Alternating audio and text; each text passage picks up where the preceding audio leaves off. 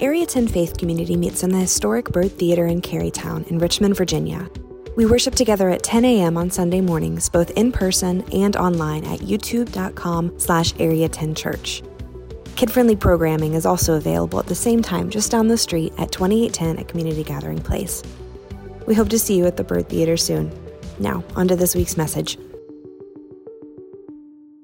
Silent night, holy night, all is calm, all is bright. It's an interesting word choice, right? Bright for, for, that, for that song. I, I, I suppose it was chosen because it rhymes. And if you pick all the other words that rhyme with night, there's not any, a lot of good options there. All is calm, all is blight, uh, all is fright, all is tight. Like, it's just not a lot of good options. So, all is bright seems to work, as at least poetically. But I think it also says something interesting about the birth of Jesus that there is some it, it, there is in some way some brightness there's some light that he brings into the world. In fact one of the gospel writers writes about it as he describes Jesus coming to earth. If you read about the birth of Jesus you're really only going to read the details of the birth the Mary and Joseph and all that. You're only going to read that in two out of the four gospel writers. Matthew and Luke write about that. Mark doesn't bother with any of the birth stuff. He just starts when Jesus is like 30 and starts the story from there. And John, the last of the four gospel writers who wrote a little later, he didn't bother to give us Joseph and Mary and all that because he figured that had already been covered by the people who had written before. When John writes his gospel, he opens by talking about not that Jesus was born, but more what did it mean? Like, what did it matter that Jesus came to earth? And so uh, he starts with these, these uh, really powerful words that are kind of a, a, reference back to something else, which we'll get into here in a second. Let me read to you the way John starts his account of the life of Jesus. It says this In the beginning was the Word, and the Word was with God, and the Word was God. He was in the beginning with God. All things were made through him, and without him was not anything made that was made. In him was life, and the life was the light of men. The light shines in the darkness, and the darkness has not overcome it.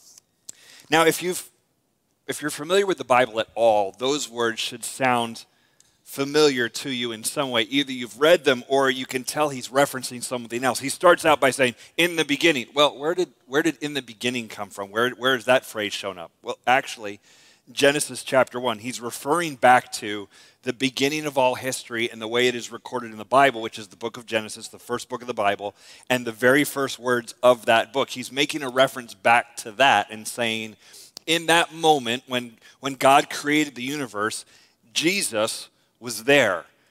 And if you know what you're looking for, you can find it. Let me read to you Genesis 1. Listen to the way Genesis 1 starts. In the beginning, God created the heavens and the earth.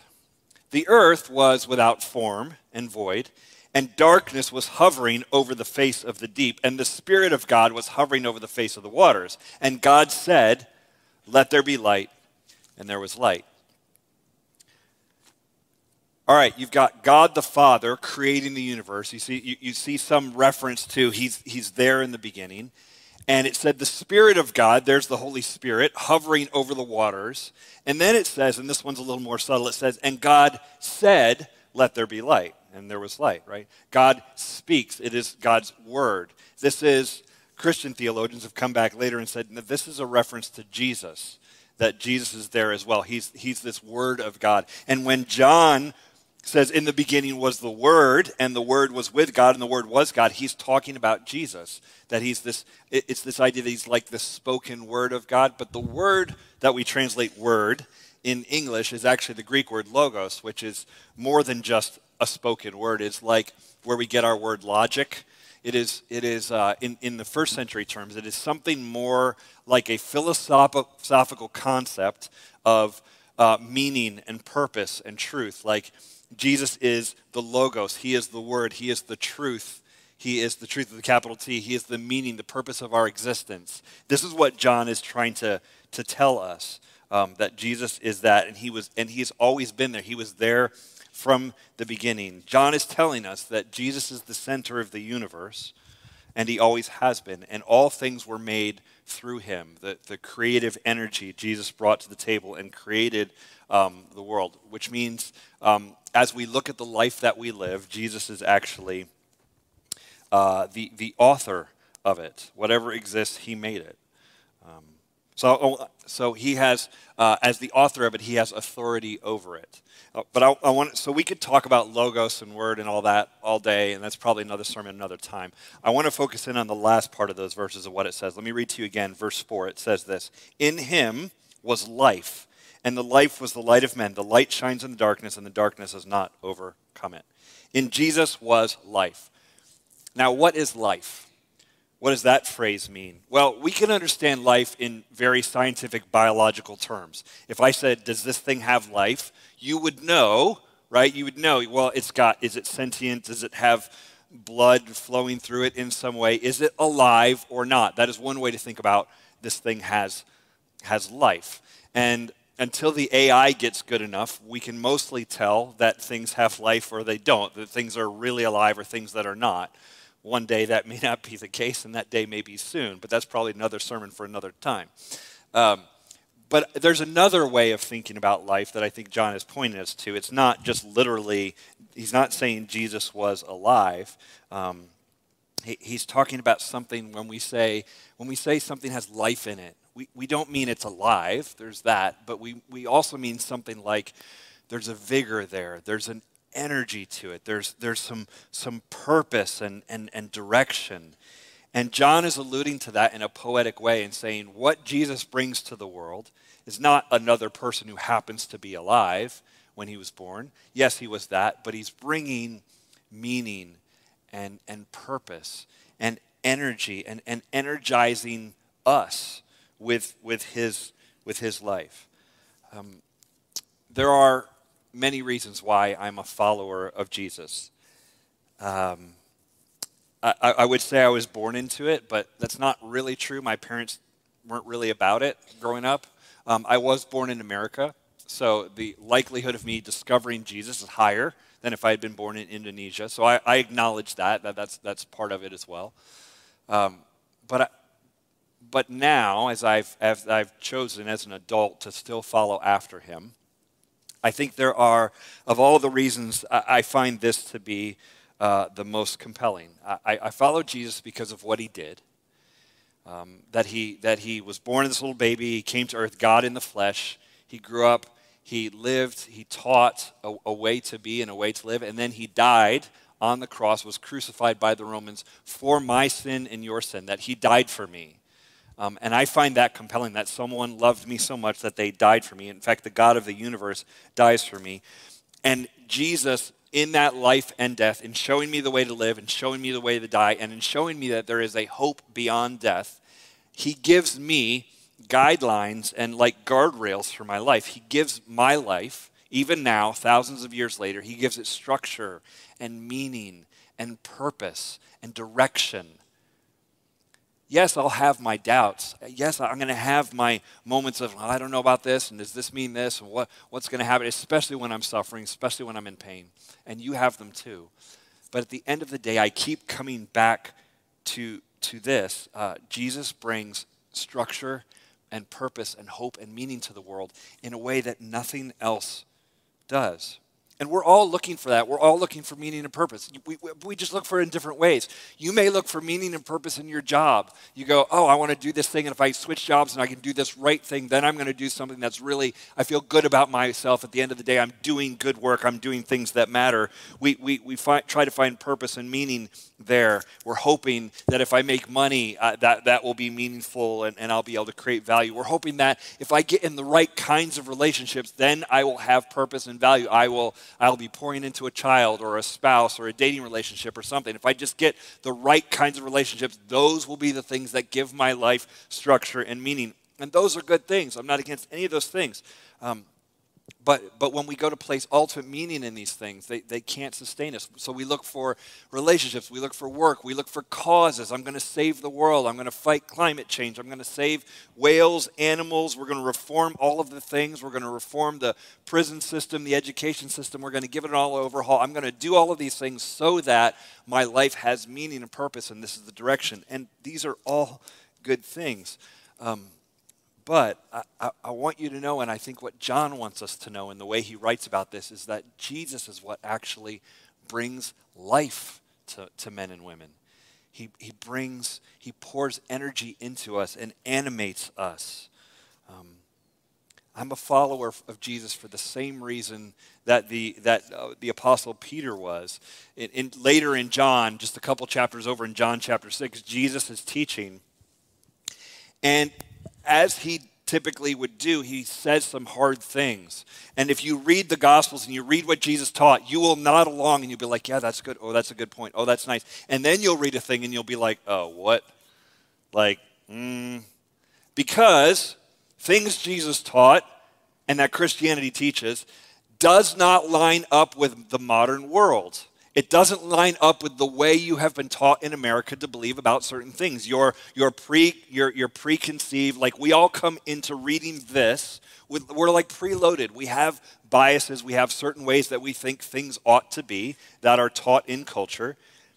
And, and you read something from Jesus and it, and it can be offensive. And in Jesus' day, that was the case too. People would hear him speak and they love what he's saying until they didn't, until he said that one thing that made everybody feel awkward. Crowds are gathering, people are swarming around him, and he's like, You're going to need to eat my flesh and drink my blood. And everybody's like, Not so much. Like, that's not awesome. And then people would leave, and they would desert him. And at one point in John chapter 6, Jesus turns to his closest disciples and he's like, Hey, everybody's leaving. Are you going to leave too? And Peter's answer it's my answer too. He says to Jesus this He says, Lord, to whom shall we go? You have the words of eternal life. Where else are we going to go to get life? Where are you going to go? Where am I going to go? Are we going to go for whatever's hot right now? That'll be gone in 15 minutes. Where else can you go to find the answers of life? Science is great. We live in a science culture, post enlightenment, reasonable, rational. It's wonderful. Neil deGrasse Tyson is not going to save your life. It's not. They're going to point out some things and measure some things that's very interesting. But it will not answer the most the deepest questions of your heart. He can't do it. Philosophy is good. I love philosophy because those are people who are trying to figure out the big things of life. But I think, therefore, I am is not going to save your life when hard things come. When, when life goes to crap, I think, therefore, I am is not going to be very helpful. And so I find myself in the same place as Peter Lord, where else could I go? You have the words of eternal life. So John 1 says Jesus brings the life, and it, it uses this phrase, the light of men.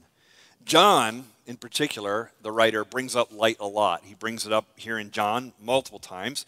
He describes him here at Jesus at the beginning as the light of the world. Jesus will say later in the book of John, I am the light of the world. And then in the book of First John, which he writes as an old man, much later in his life, uh, John's going to talk about light quite a bit. The idea can be traced back to Genesis. Let God, and God said, Let there be light. That was the beginning of it, right? Um, and Jesus is that light. Uh, but let me read to you more of where John goes with it in John 1. He says this In him was life, and the light was and the life was the light of men. The light shines in the darkness, and the darkness has not overcome. There was a man sent from God whose name was John. He's not talking about himself, he's talking about John the Baptist, Jesus' cousin. He came as a witness to bear witness about the light, that all might believe through him. He was not the light, but came to bear witness about the light, the true light, which enlightens everyone was coming into the world. He uses light so often in this and throughout, the, throughout his writing that we should probably think for a second what he means. How is Jesus the light? Well, think about what light is and what it, what it does. Uh, light, at a very basic level, helps you see. The reason you can see me right now is there's lights on in here. Um, not many of them because it's the Byrd, but it's what we got. Um, there's light in here so that you can see. Without light, we can't see. Pretty obvious, right? And if you've ever wandered around without light, you know what a pain that is. If you get up in the middle of the night and there's no light on, you find the furniture with your shins, right? Like you will, you will discover how important it is with, because light lets you know where everything is and wh- what is in what place so that you can actually navigate all of that. This is why light is so useful. And I think in the same way, Jesus is the light because he helps us see things as they are, as they truly are, and where they are so we can navigate them well. Uh, when you come to Jesus, you, you see more clearly the world around you. When I talk about the world, I'm not talking about the earth, I'm talking about the, the whole system of culture. We live in a particular system. It's a 21st century system, it's American, a Western American system. But there is a way of thinking, uh, a, a set of assumptions about the way life is what is good, what is bad, what is right, what is wrong. Um, it is shouted at us through all sorts of media, social media channels, and education system and everything. Like there is a way to be as an American that we are taught from a very young age, passed on from our parents and from teachers and friends and all of these things. All of that kind of together makes up what we might just call like the culture. Now, there's some conflicting ideas within our culture, right? There are more religious people who think right and wrong is a certain thing. There are less religious people. Throughout the history of the world, that has always been true. There's been a range. There have been different cultures that see the world differently. Some cultures, it's immoral to eat pork. I find that very sad. You know, because it can be very good. But I get it. If you ever seen a pig, in some cultures you'd be like, I don't think we should eat that. That thing is gross right? I, I, get why people do that. It's immoral in some cultures to eat that. It's immoral in some cultures to eat shellfish. I'm, I'm way in favor of that. I, I wish it was immoral in our culture to eat shellfish or even smell them. I would be, I'd be fine. Um, some cultures, it is bad to point at people with the bottom of your feet. I know this because I've done it in the wrong place, in the wrong cultures in Southeast Asia. It, you, that if you should not ever show people the bottom of your feet. You ever think about that? We don't think about this in the country. We sit, you know, cross-legged or whatever. You don't think about your foot's just pointing right at somebody. You don't, you don't think about that in our culture, but in some places this isn't good. Like, different cultures make these different lines around right and wrong, right? Some cultures love their neighbors. Some cultures historically eat their neighbors. That I have a preference which one I would prefer to live in, but, right? So there are these things that make up culture, this, these ways of being, ways of seeing. And when, G, when I say Jesus is the light, I'm saying he shines a light on all of that and he helps us to see it for what it truly is. He defines it for us. He defines what is right and what is true. He's the light of the world, and this illuminates for us what truly is. And the reason he can illuminate it is he's the author of it. He created us, he created everything we see. It was, it was his idea, he brought it into being. This is important. When you're the author of something, you get to have, it's baked into the word, authority, authority. You get to have authority over your work. All of us go to school and we had to learn Shakespeare. And we all have ideas of what we think Shakespeare meant. But the one way you could really know what Shakespeare meant, if we could do this, is just to ask him. Because he wrote it and he meant something very specific when he wrote it. The author is the authority over their work. And in the same way, Jesus, who created the universe, has authority over it. He has final word over what has been written there. Very practically, this means that because he's the light and because he's the author and the authority, he defines for us what is and what is not. So when so we don't have to remake it all. We don't have to come up with new definitions for everything. We can just go, okay, what does Jesus mean by that? What does the author mean by these things? So if you take something like sexuality and go, okay, what is sex for? Well, that's actually been written down. There's a purpose for it. It's been discussed. It has been laid out for us. This is what sexuality is for. We don't have to make up a new definition for that. We don't have to, to uh, I have no idea. What, what could this possibly be? It's like, no, this has been laid out for us. We look to the author. He ordered the world um, with, he ordered the world with male and female. Why? What is that about? Why does that show up all over nature and in humanity? What is he trying to accomplish by that? Well, let's look at how these things are complementary and how they work together. What is the purpose of that? We don't have to guess and we don't have to make up a new definition of all of it. We can look at the author and go, why did you do this? Why did you write it this way? And we can see how he laid things out. That is part of Jesus shining light on the world. We can see what truly is, and we don't have to discover new purposes for everything based on our own feelings or making ourselves the, our own authority. This applies to all sorts of things. Think about work. Why do we work? Most discussions about work in the modern world, and I listen to lots of podcasts and stuff, I, most discussions are about the work week and work life balance and how do we, and, and, and the underlying assumption is how could we work less? Like, could we do the four hour work week? Like some, the Tim Ferriss thing, right? Can we do that? Um, I, I listened to a podcast the other day, and there was a panel discussion about work, and the whole discussion was about how to work less because of work life balance. It was like, oh, the 40 hour work week's been standard. Could we do 30? Or could we do 40 spread out amongst the, the whole week? Because, and they brought up great points. So, like, you know, people have childcare situations they got to work out. And wouldn't it be better if we could work in a much more flexible scenario, much more flexible hours? And there was this whole conversation. And I thought that was interesting. They talked about in France, they have a 35 hour work week and all that kind of stuff. They get into all this. But I wanted to stop them, but you can't because it's a podcast and you're just listening. But I wanted to stop them and ask the question, like, what is work for? like the assumption is work, necessary evil. If we could just do less of it, we would be better. And I don't think that's true. Like they're, they're like, we have a 40 hour work week. Could we have a 30? Is that better? Is 30 better than 40? Why stop there? Would 20 be better? Maybe a 10 hour work week would be better. Well, it depends on what you think work is and what it's for we talk about work life balance, and what we usually mean is can I do less work and more life in my balance? But work is part of life, it's, it's baked into the whole thing. In fact, it is given to us.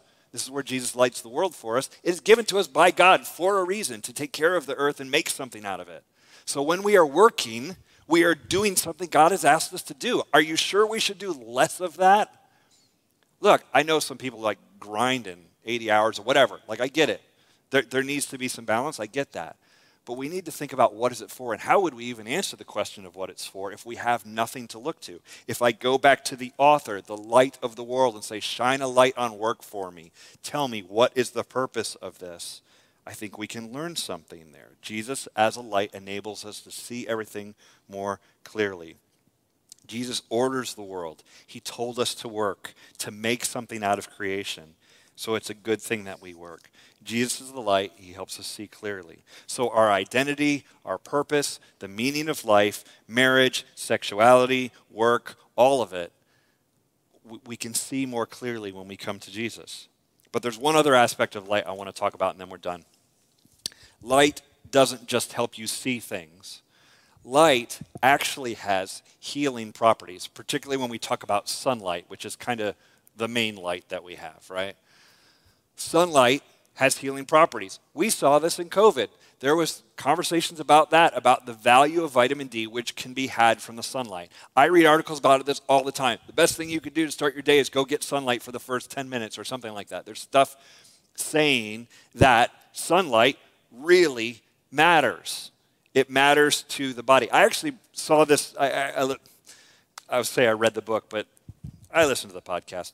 Uh, uh, and there's this book, and it's like um, Five Simple Things. And it's this uh, doctor at Harvard, and he was talking about studying these um, societies where people live a long time, like Okinawa, and people live into 110 years old or whatever. Um, and he, he points out five things that people need to, for long life and, and health. Um, I'm not going to tell you what all five are. Uh, you're just going to have to Google that. Uh, but I'll give you one. One of them was vitamin D. And he, he talked about how vitamin D, D, deficient most Americans are, most people in the West, uh, lack of exposure to sunlight. Apparently, the blue screen from your phone and your Netflix is not equivalent to sunlight. It's not, it does not have the healing properties that you think it does. it doesn't make you, it may make you feel better, but not really. Um, vitamin D is a crucial thing. So, light actually brings healing. And so, when we say Jesus is the light of men, I think there's a healing piece to that as well. It actually shows up in Christmas songs. We've been talking about Silent Night for these few weeks, and we're going to talk about it again on Christmas Eve. Uh, but hark the herald angels sing, right? You can probably sing the first verse because you've seen the Charlie Brown Christmas special and you know how it ends. Um, you probably know the first verse by heart.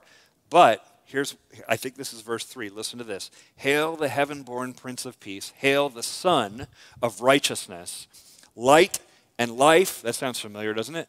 Around he brings, risen with healing in his wings. There's light and life from Jesus, John 1 says. And something about that, he's risen, and that brings healing. There's healing in his wings. What is the healing from? Well, I think this is making a reference to the resurrection. We follow Jesus not because of his teachings, because he shines light on the world and we can see things clearly. We follow him because he lived and died for our sins and he rose from the dead and told us that when we are baptized into him and when we follow him, we will rise from the dead also. Which means there's healing coming for you and I. There's healing coming. Like, if things are bad and things do not look good and life is not working out the way we want it to work out, there's still ultimate hope for resurrection. There is still coming a day when things will not be bad, when things are actually going to be very, very good. Jesus may not bring healing to your sickness specifically. The cancer may not clear up, the mental health issues may not go away. But I do think there's hope there, and I think there's ultimate healing. See, John, who wrote John and 1st, 2nd, 3rd John, also wrote Revelation, the last book of the Bible. And he had this vision of, of the end of, uh, end of days, the end of this age. And he writes about a new heaven and a new earth that he sees. So that heaven isn't like floating on a cloud with an angel, but heaven is a physical place. It's actually a city. So I hope you like urban living because there's much city involved in, in heaven. In fact, listen to what it says. Revelation 21 says this Then I saw a new heaven and a new earth, for the first heaven and the first earth had passed away. And the, and the sea was no more. And I saw the holy city New Jerusalem coming down out of heaven from God, prepared as a bride adorned for her husband. And I heard a loud voice from the throne saying, Behold, the dwelling place of God is with man. He will dwell with them, and they will be his people, and God himself will be with them as their God. He will, I love this, he will wipe away every tear from their eyes, and death shall be no more. Neither shall there be mourning nor crying, nor pain anymore, for the former things have passed away. What a picture. What a picture of heaven. It's a place where all is bright. And it's wonderful because there's no more tears, there's no more sorrow, and we are healed. Look, this world that we live in, it can be pretty awesome. There are days, there are moments, there are places that you go where you stand there and you just think, this is amazing. This experience, this moment that I got to have, this is wonderful. But even our best moments are twinged with the tiniest piece of sadness because we know it's eventually going to go away. There will be a cycle to this. There will be this high, and then we know eventually there's going to be a low, that the, the high will fade. And so today I want to remind us that at the end, ultimately, all is bright, and that there is hope. All may not feel bright to you right now. I know the song says all is bright, and you're like, nope, not, not the case. In fact, I've talked to people even this week who are pretty sad, who are in a hard spot. I got to think vitamin D is related to that in some way. You guys notice how dark it is outside? Uh, it, it, what is today? Uh, the 17th, 18th, whatever. On the 21st, it'll be the darkest day of the year, right? And that has an effect on people. Um, you know, it's just like, it's a downer. Um, and, I, and I get that. But that's the bottom of it. It only gets brighter from there, right? And maybe we need to remind each other no, light has come into the world, and light is coming, and hope is coming again. Um, that's why I love how John 1 says that the light has shined in the darkness and the darkness has not overcome it. It feels like the darkness is going to overcome it, but it won't.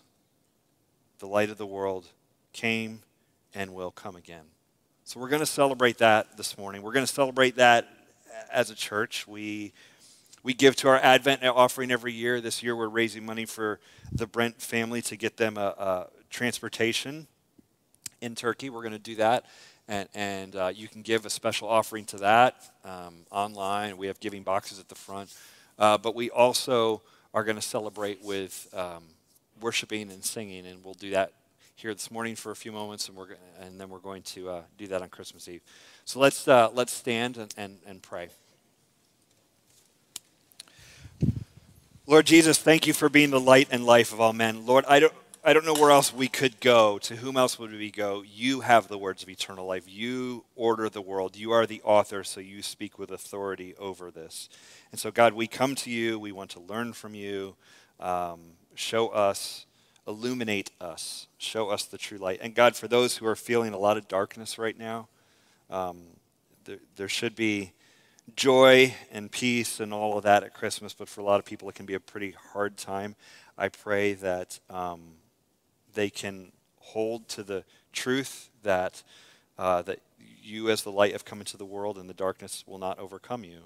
And that, um, and that light is coming again. Thank you, Lord. In Jesus' name we pray. Amen.